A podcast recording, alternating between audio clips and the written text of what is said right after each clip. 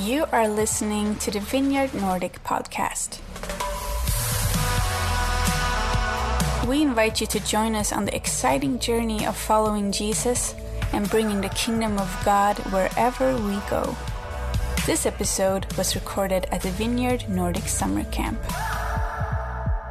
Good morning to you. It is, it is a great delight, a great delight to be back among friends. As I say, it was literally 10 years ago to the, pretty much to the day that we were last here at the camp. I think this building had just, I think it, was, it had just been, just been, this particular hall had just been built. So, uh, uh, thank you so much for having us back.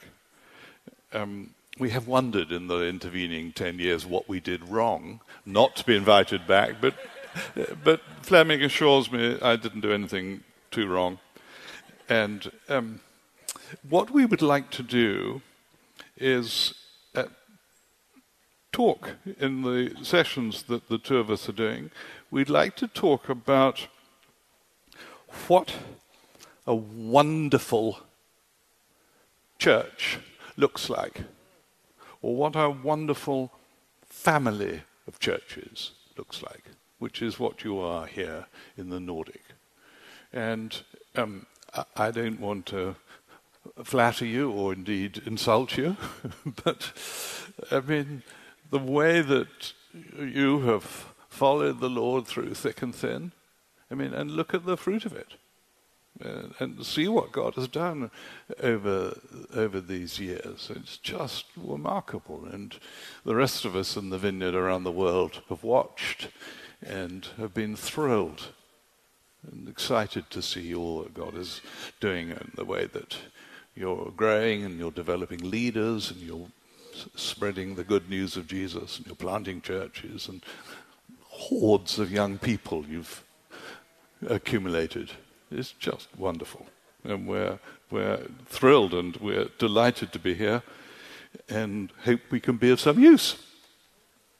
Um, so I'm going to talk this morning, and there should be, there we go, what a wonderful church looks like. Click. We, we operate at a level of, there we are. If we, in a minute, you'll get the second slide, hopefully. Uh, if I were a betting man, I would put a lot of money on it. There we go. And what I want to talk about this morning is that the things that we hold so, so precious in the vineyard, the things we, we treasure, are, among other things, the fact that one of the things a wonderful church looks like is that it's biblical. This book is our guide and our rule, our, our gold standard, our plumb line, however you want to describe it. And always has been, and God willing, always will. And what that means, and, and you may have, um, if you've hung around the vineyard at all, you'll have sometimes have heard these phrases, and I know that I apologize, they are in English, but I, I'm sure there's a Norwegian or a Finnish equivalent, you may have heard the phrase the, the, about the kingdom, the, the now and the not yet. It's a phrase, it's sort of shorthand that we use to describe the particular way in which the Bible portrays and spells out for us the rule and the reign of Jesus. King Jesus and, and the, the way in which he has worked and he is working and he will work. And we talk about the now and the not yet and the, the, tension between we don't have it all now, but we have some of it now. And some lies ahead, and the tension between the two, both the now and the not yet. And if you've hung around the vineyard for more than 20 minutes, you'll have heard us talk about this. It's a, it's a core part of our understanding of the scriptures the rule and reign of Jesus.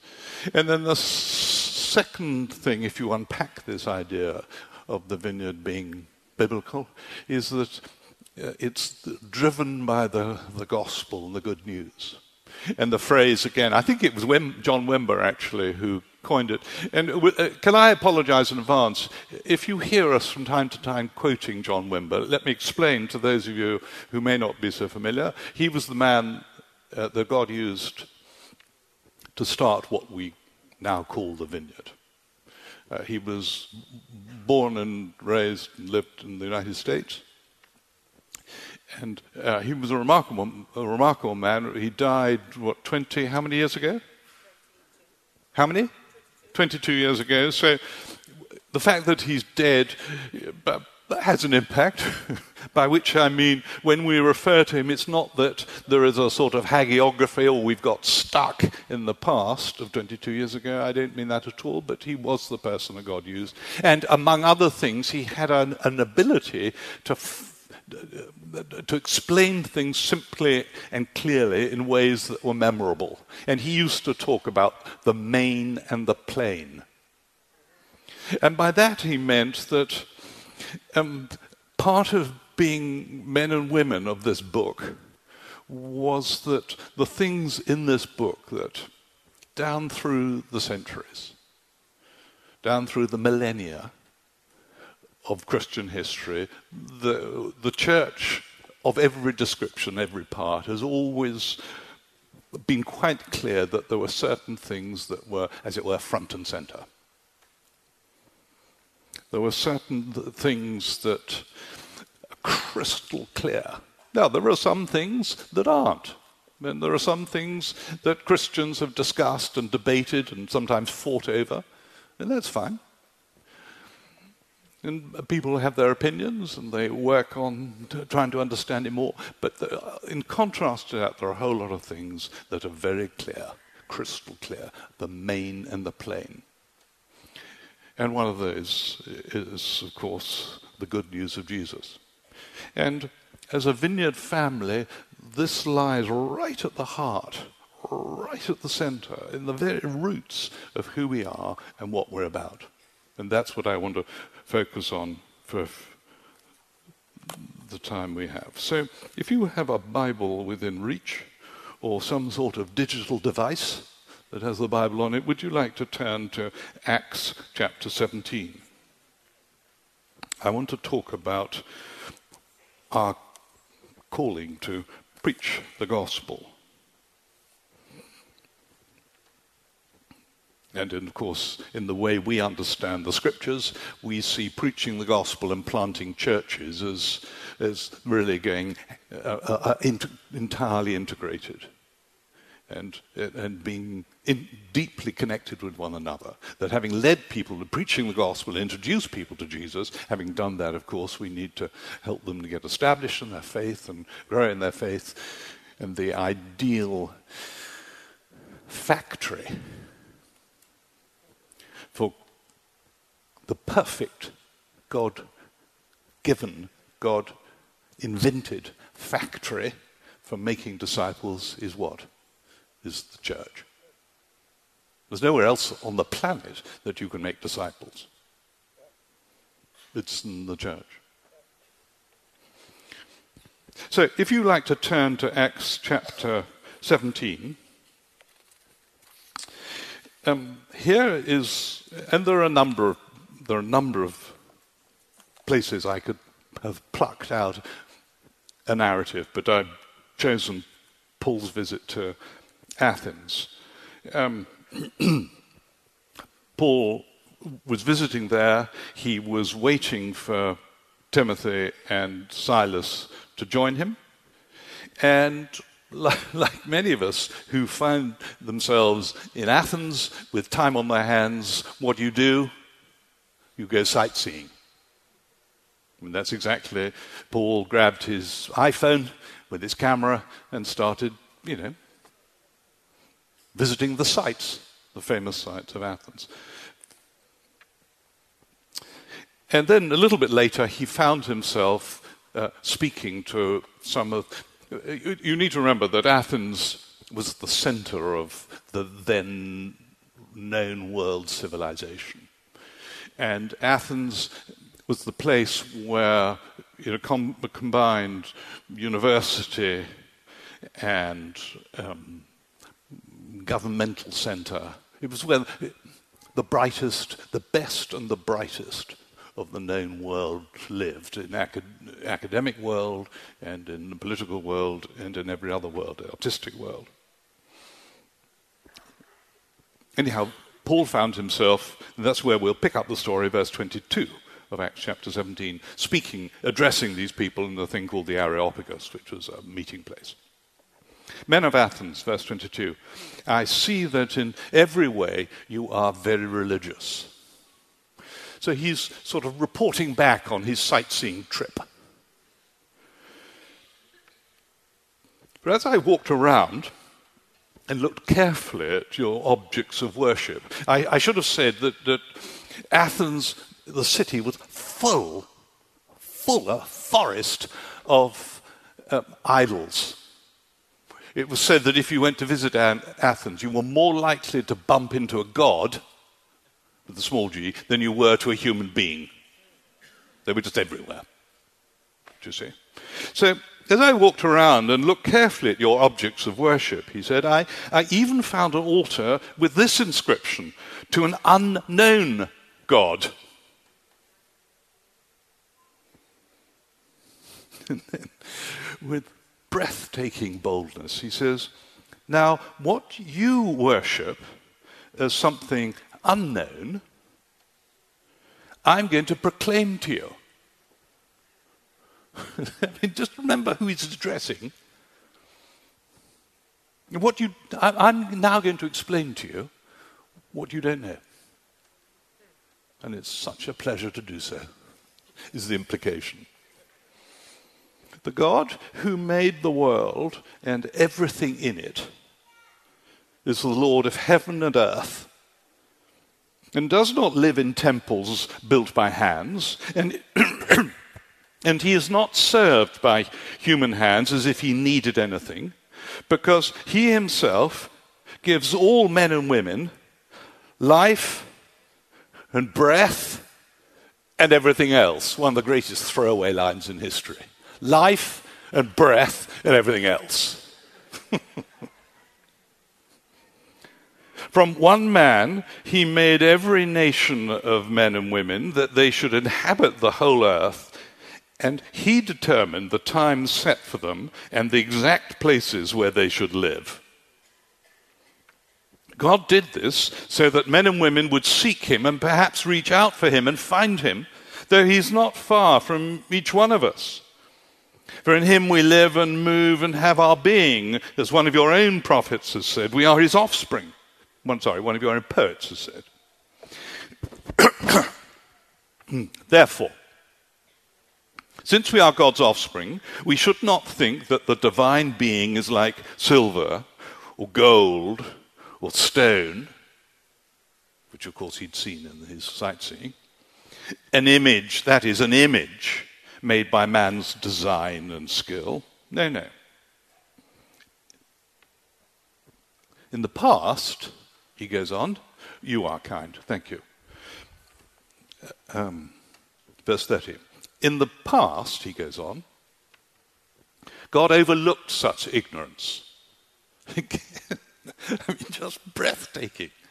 To the brightest of the bright. He said, You've actually you're ignorant. But I tell you what, God's prepared to overlook that ignorance.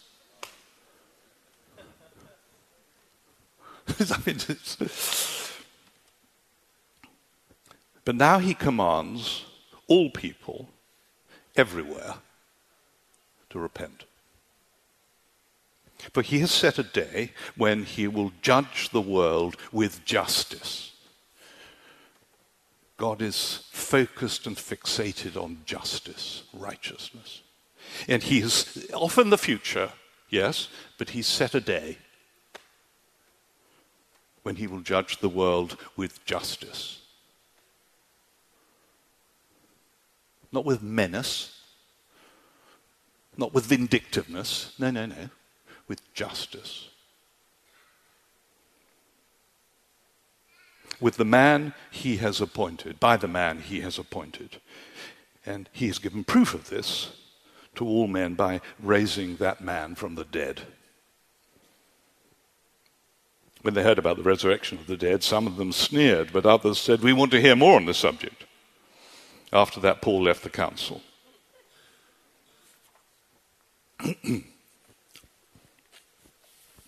and, and as is obvious and will have been pointed out to you in the past, Paul uses his sightseeing tour, and particularly he's stumbling across this um, temple, this monument, just inscribed to the unknown God. He, he uses that as his launch pad.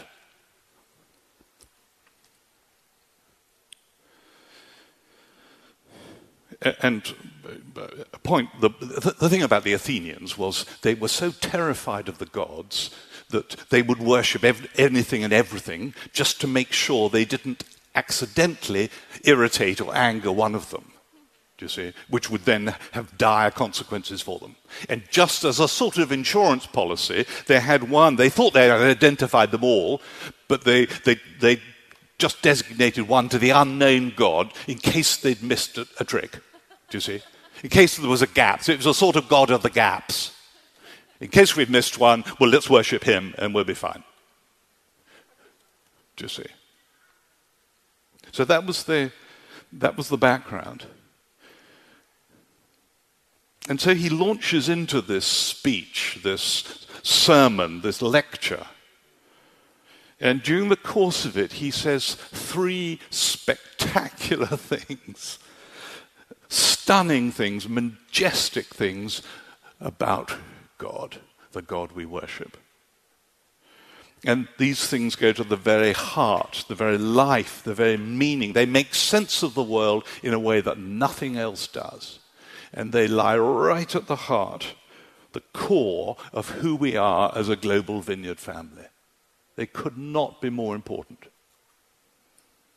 This is why we do what we do, this, because this stuff has gripped us, got hold of us, and because we believe it to true. It's right at the heart of who we are. And these three things are number one, God's great creation. It'll come up on there. Verses uh, 24 and 25. His whole emphasis at first is upon the, the God who created us, God the Creator. Verse 24, the God who made us. Verse 26, the Maker of all nations. Number, verse 29, the Father of all mankind. Excuse me.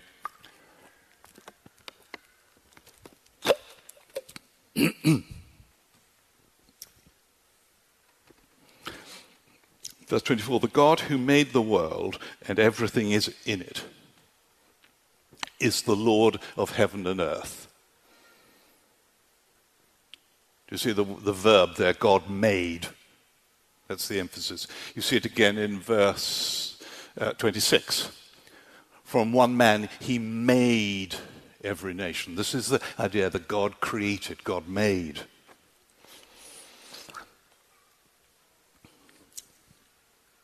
So, in other words, he's saying to them, the God I'm talking about is the God who has made the world for us to live in.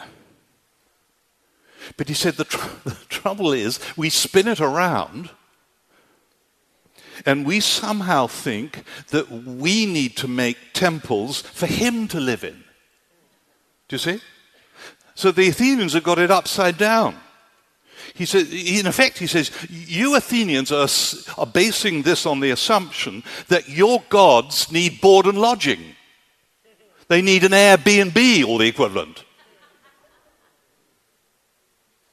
that they can't get along. These gods of yours can't get along without you. You've got to give them housing. Paul turns around and says, No, no, no, no, you've got it quite wrong. It's not God who needs a dwelling place made by you. No, no, it's exactly the other way around. It's you who live in a dwelling place made by God. That's what he's saying. This whole world, God made as a dwelling place for you. And he's not so. This is the, I love it in verse 25. I mean, it, this, the boldness of the, the, the, this is just spectacular. God who made the, he's not served by human hands as if he needed anything. Poor little God needs some help. No, no, no. He himself gives all men and women life and breath, everything else. It all comes from God. He gives us the next breath. Hold your breath for a second, a minute, a moment.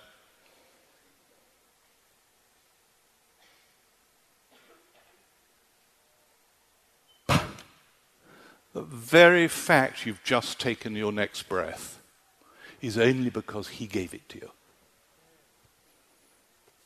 If He didn't give it to you, this would be a large funeral service. And we'd be in the presence of the Lord. Sooner than expected, maybe.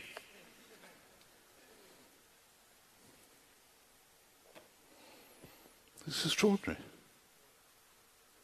But utterly dependent upon God. The whole, that's the way God has made the whole thing. Now, our culture, your culture in this part of Europe, our culture and ours, uh, uh, does not get this. But that doesn't change it. But we need to get it, and we need to remind ourselves that we've got, got it. Not to be complacent, of course but to remind ourselves of these great, majestic truths that lie at the heart of the business we're in.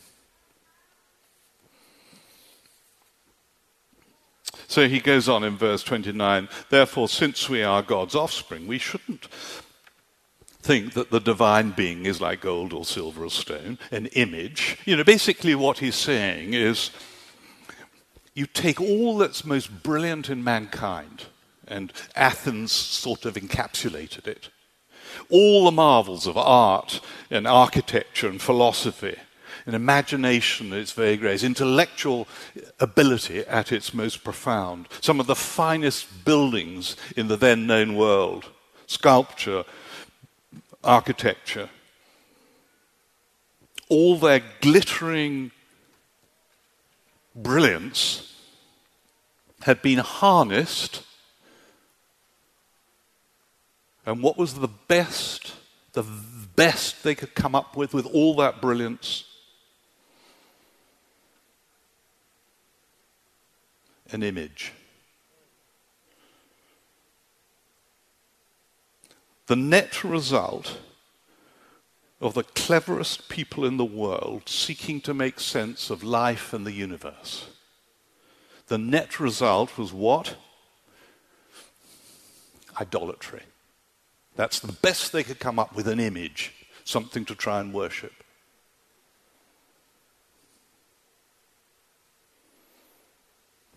And he holds it up to ridicule. He says, Is that all? Is that the best you can do? Honestly? Now, of course, in our modern world, we do nothing so unsophisticated as to have all these little idols and temples. Oh, no, no, no, we don't do that. But we are nevertheless beset by idolatry.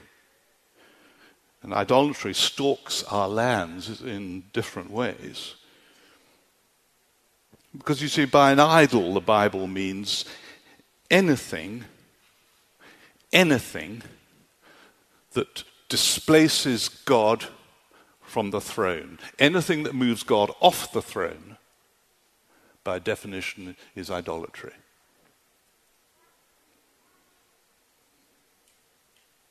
If you ever wonder what is your idol, then you simply ask yourself the question what if, if everything in my life gradually, one after another, were taken away? Just one thing after another.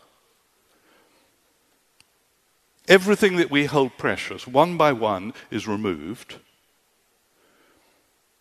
What is the very last thing that you and I would hand over? Your car, your job, your salary, your house, your wealth, your food, your family, your reputation, on and on and on and on. What's the very last thing you'd hand over? That, by definition, is the thing you worship. That's what the Bible means by it. And Paul's one great point is God is our creator and sustainer, and we cannot do without him.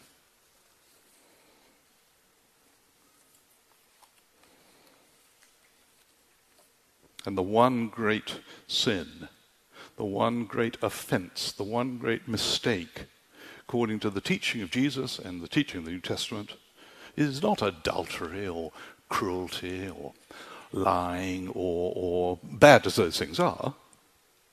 No, no, it's I want to be independent of God. I can do it myself. I can run this thing myself. the Lord says, the Bible says, no, no, no, it doesn't work like that. So, God's great creation. Don't you love it? Doesn't it give life? Second thing, God's great mercy.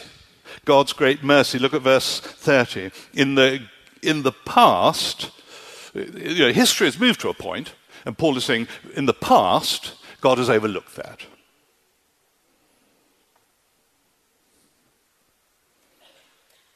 Because of what he sent he doesn't unpack it here, but he does elsewhere, because of what God has done in Jesus, sending his Son, who died for us and was risen for us. Because of all that, God is able to overlook the past.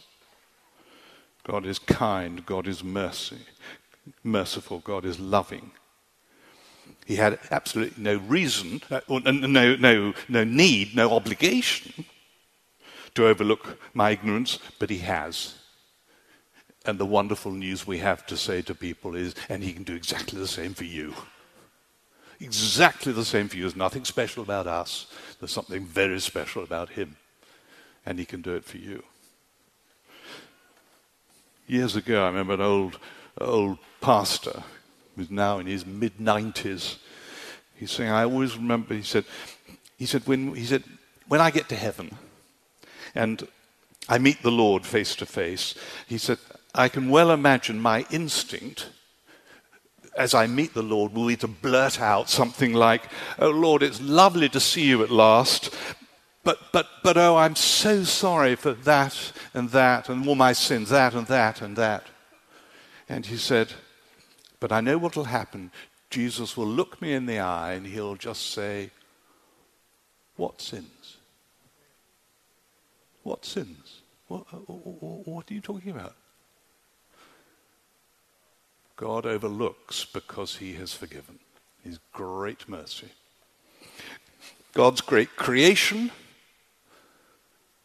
The second stupendous truth, God's great mercy, and I haven't dwelt on it because I don't have time, but you can dig it. And the third thing I want you to see is God's great authority. God's great authority. God has stamped his authority on this world and on our lives. And it's the most wonderful thing. Look in verse uh, 30 and 31. In the past, God overlooks such ignorance, but now he says, okay, the past, now let's move to the present, never mind the future. We'll come to that in a minute. Let's talk about now. Now, he commands. It's a majestic sentence, isn't it? God commands. He doesn't have to shout and shriek and stamp. Just because of who he is, he commands. I love it.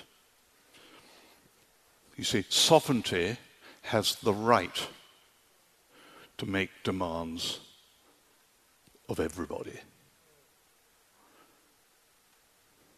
If you're the King of Kings, if you made all this anyhow, you have the perfect right, if I can put it like this, you have the perfect right to make demands.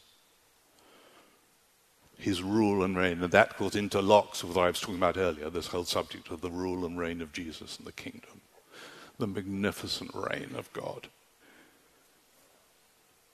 And he goes on and he looks into the future and look at verse beginning of verse 31. He says, He has set a day when he will judge the world. You know, some of some people think, don't they, that history is just going sort of round and round and round. Some of the Eastern faiths, religions, tend to go in that direction. Christianity has never done that. Christianity has always gone. The Judeo Christian tradition is always that it's going in a straight line from A to B. So, somewhere in the future, there will be a point when God he, will, he has set a day when he will judge the world with justice. As it, it's as if God has set up a court. Think The Hague, think the Supreme Court in Washington, D.C., or whatever the equivalent is in your nation. The highest court in the land, the highest court in the universe, God has already set up. And there'll be a day of, an, a day of accounting where every wrong will be righted. So it all. C.S. Lewis used to say it's not just a criminal court, it's also a civil court where injustices. So you think of all the things that have ever been done or said to you that were wrong, just plain wrong in your life. I mean, I mean, it becomes mind-boggling because then you spread the, the poor and the impoverished. The children, you were talking about it last night, I gather, the children who should be alive on this planet today, but aren't, because somebody chose to kill them. The injustice of that. One day God will put right. Spectacular. This is the God we worship, the God of justice, fairness. He will judge the world. Everyone, everyone will face the just justice of God and give an account. Famously, Anne of Austria, you know, who got into a bit of a pickle with Cardinal Richelieu. Do you remember? You know, think Three Musketeers, okay? God says to this unjust cardinal, God does not pay at the end of every day, my Lord Cardinal, but at the end he pays. There is justice built into the universe that God has made. And not only has God appointed a day, he's also appointed a man. But what do, what do people do? What do people do with authority? What do people do with God's authority? They dispute it, don't they? They question it. Hmm, that's, this is too big a claim for Jesus to make. What, what right has he? How often do you hear that? What right has he to make that decision? What right has he to make this claim of God's authority? And lest the Athenians think that this is just a matter of fantasy, conjured up in the deepest recesses of Paul's twisted mind, he says, Very well, let me show you that what I'm saying is not the product of a bigot or a fantasist. He has set a day when he will judge. He has given proof of this to all men and women by raising him from the dead. See, God gives to everybody, to you, to me, an assurance, a proof, a certainty, the, the solid ground on which to base all of this. And what is that proof? It is raising Jesus from the dead. It's the only way we can know that this isn't a fantasy. It's just us dreaming up some splendid and rather esoteric and maybe attractive ideas. We're just as deluded as everybody else. You know, elsewhere, when First Corinthians, do you remember Paul writes to the, them and he says, if Christ hasn't been raised, our faith is futile. It's a complete waste of time. Aha, but if he has, it changes everything. See, it all hinges on this man that he has appointed Jesus. Me, can I read you a bit of N.T. Wright, who's an English uh, um, writer and theologian? He, he, writes of this text, he says, the, the Creator God will do this through a particular man he's appointed for the task. In other words, Jesus himself. How do we know that Jesus is the coming judge? Because, Paul says, God has raised him from the dead. It is the, listen to this, it is the resurrection of Jesus which explains why Jesus is the coming judge. It isn't anything so trivial as that the resurrection demonstrates Jesus' divinity or even Jesus' um, superiority as a human being, both of which are true, and therefore that these two things qualify him for a particularly tricky task. No, no. No. It is that with the resurrection of Jesus, God's new world has begun. From the resurrection of Jesus, it's all different. In other words, his being raised from the dead is the start, the foundation, the beginning of the great setting right which God will do for the whole cosmos at the end.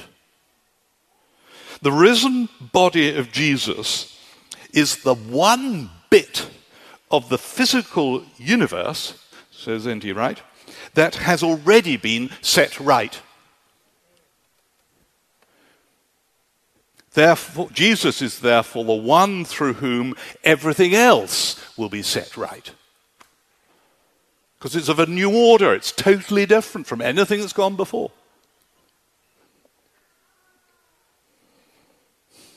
Don't you think it's stunning? This is what we've got to say. This is what the vineyard has to say around the globe. This is the good news that God has put into our hands and we read in this book. These are our foundations. This is the stuff that it's not just nostalgia going back to, you know, an overweight Californian 30 years ago who wore the, the most awful clothes, you know, a thing called a Hawaiian shirt when he was on the stage, called Reeboks. No, no, no, no. This is this is nothing to do with him. This is all about the God, the majestic, stunning creator of the universe, God's great creation, God's great mercy, God's great authority. He has the right to put his stamp on our lives. And our response, as Paul points out here, is to fall flat on our faces and say, Oh God, yes.